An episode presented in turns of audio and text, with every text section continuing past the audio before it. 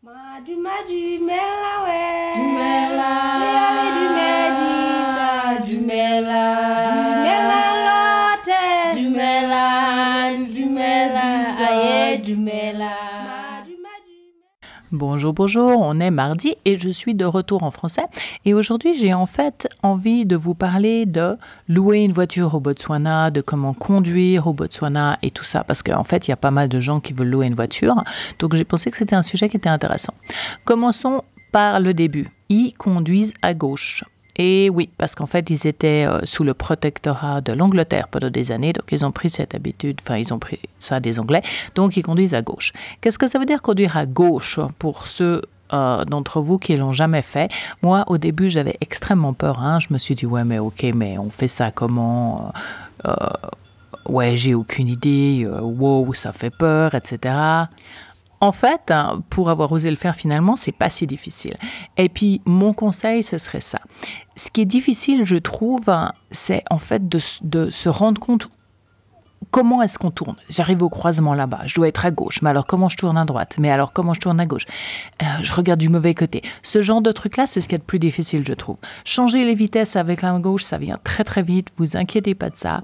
Quand vous prenez la voiture, changez deux, trois fois, asseyez-vous, restez sur place, changez les vitesses, ça, ça vient super vite, ça sera pas un problème.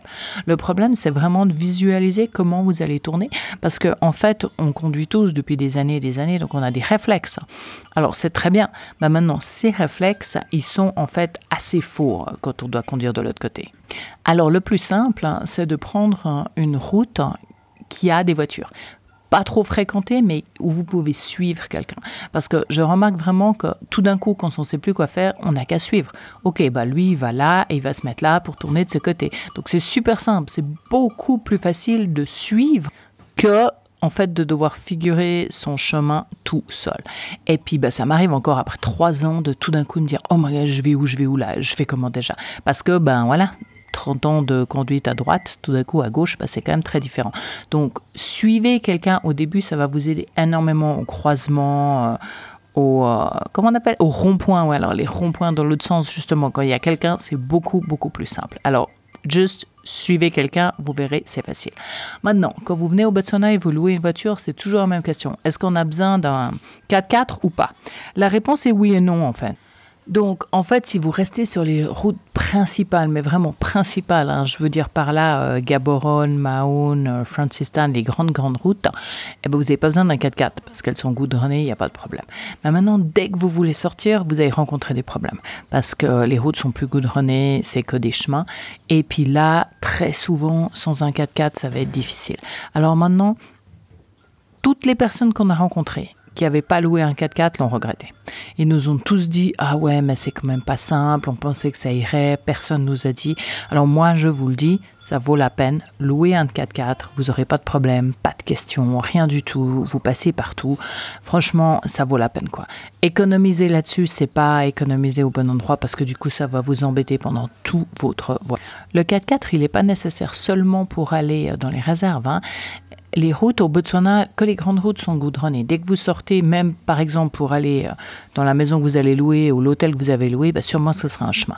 Et puis bah, si vous êtes en saison sèche, bah, ce chemin il aura plein, il aura plein de sable et puis ce sera difficile d'accès. Ce sera possible, mais ce sera difficile.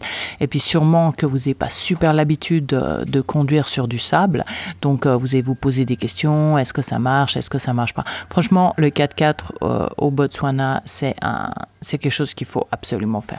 Nous, on a eu pendant une année une voiture qui n'était pas un 4x4, mais qui était quand même très haute. Donc ça va à peu près. Mais à peu près, combien de fois on est resté coincé parce qu'on a juste dû sortir de la route pour aller quelque part et puis ça passe pas. Donc euh, ouais, le 4x4, c'est absolument nécessaire. Maintenant, quelque chose d'autre, quand vous louez votre voiture, pour sûr, vous avez besoin d'un permis qui est traduit en anglais ou qui est en anglais. Alors euh, moi j'ai jamais eu de problème parce que j'ai un permis américain, un permis de conduire américain et un permis de conduire suisse qui est traduit dans toutes les langues dans l'anglais. Mais si c'est pas le cas de votre permis, faites la demande du permis international et ou demandez la traduction de votre permis. C'est extrêmement facile de, trouver, de faire faire des traductions en anglais euh, en ligne. Cherchez euh, traduction avec notaire euh, en ligne. Vous trouverez super facilement. Ça peut être fait online. C'est tout à fait valable. Après, vous avez qu'à imprimer et ils vont tout à fait accepter ça. hein. Donc, euh, prenez quelque chose de traduit avec vous parce que évidemment qu'ils comprennent pas le français. Donc, euh, ça ne marchera pas ici. Un autre détail, hein, dites à votre agence de location si vous avez l'intention de passer les frontières, parce que passer les frontières ici, ça se passe pas comme en Europe. Ils ont besoin d'énormément de papiers pour les voitures, et si vous leur dites pas, vous passerez pas. Donc euh, c'est vite vu. Il faut vraiment leur dire. Ça sert à rien de vous dire, ok, j'économise euh, pour ça. Vous passerez par la frontière. Euh, c'est assez compliqué ici. Ils ont besoin de prouver à qui appartient la voiture. Enfin, ils ont besoin d'énormément de papiers. Et on a eu plusieurs fois des visiteurs qui nous ont demandé d'imprimer ces papiers parce qu'en fait, ils n'avaient pas annoncé qu'ils allaient faire ça et du coup, ils ont dû les prendre après. Et croyez-moi, c'est assez compliqué à faire plus tard, donc faites-le dès le début.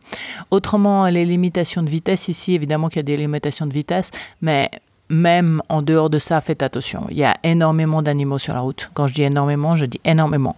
C'est-à-dire qu'il y a des vaches, il y a des chèvres, euh, il y a des ânes, et puis je ne vous parle pas des animaux sauvages, des éléphants, des zèbres, euh, des autruches, j'en passe encore.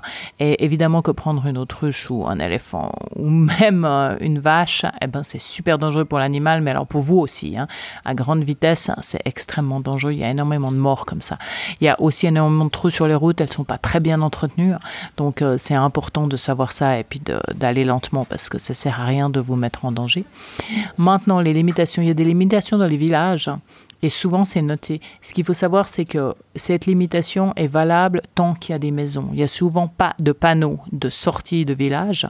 Et donc, euh, la limitation est souvent pour très longtemps, beaucoup plus longtemps qu'on pense en fait. Et oui, il y a des contrôles radars. Et oui, ils vous arrêtent et vous devez payer. Donc, euh, c'est beaucoup mieux de respecter ces limitations, mais justement faites attention. Ces villages durent beaucoup plus longtemps qu'on pense. Tant qu'il y a une maison, il faut encore aller plus lentement. Alors voilà, j'espère que ça vous intéresse. Dites-moi, vous avez des questions, vous organisez votre voyage bientôt, de quoi vous avez besoin, qu'est-ce que vous voudriez que je parle un petit peu, dites-moi ça là-dessous. Normalement, il y a une boîte avec les questions possibles et j'y répondrai la semaine prochaine. À bientôt, bye bye. Merci de m'avoir écouté. N'oubliez pas de vous enregistrer pour ne pas louper le prochain épisode. Si vous avez aimé, ça serait sympa de me laisser un commentaire et de partager avec vos amis. Thank you for listening. Don't forget to subscribe so you won't miss the next one. If you like it, please leave me a message, a 5 star, and share with your friend.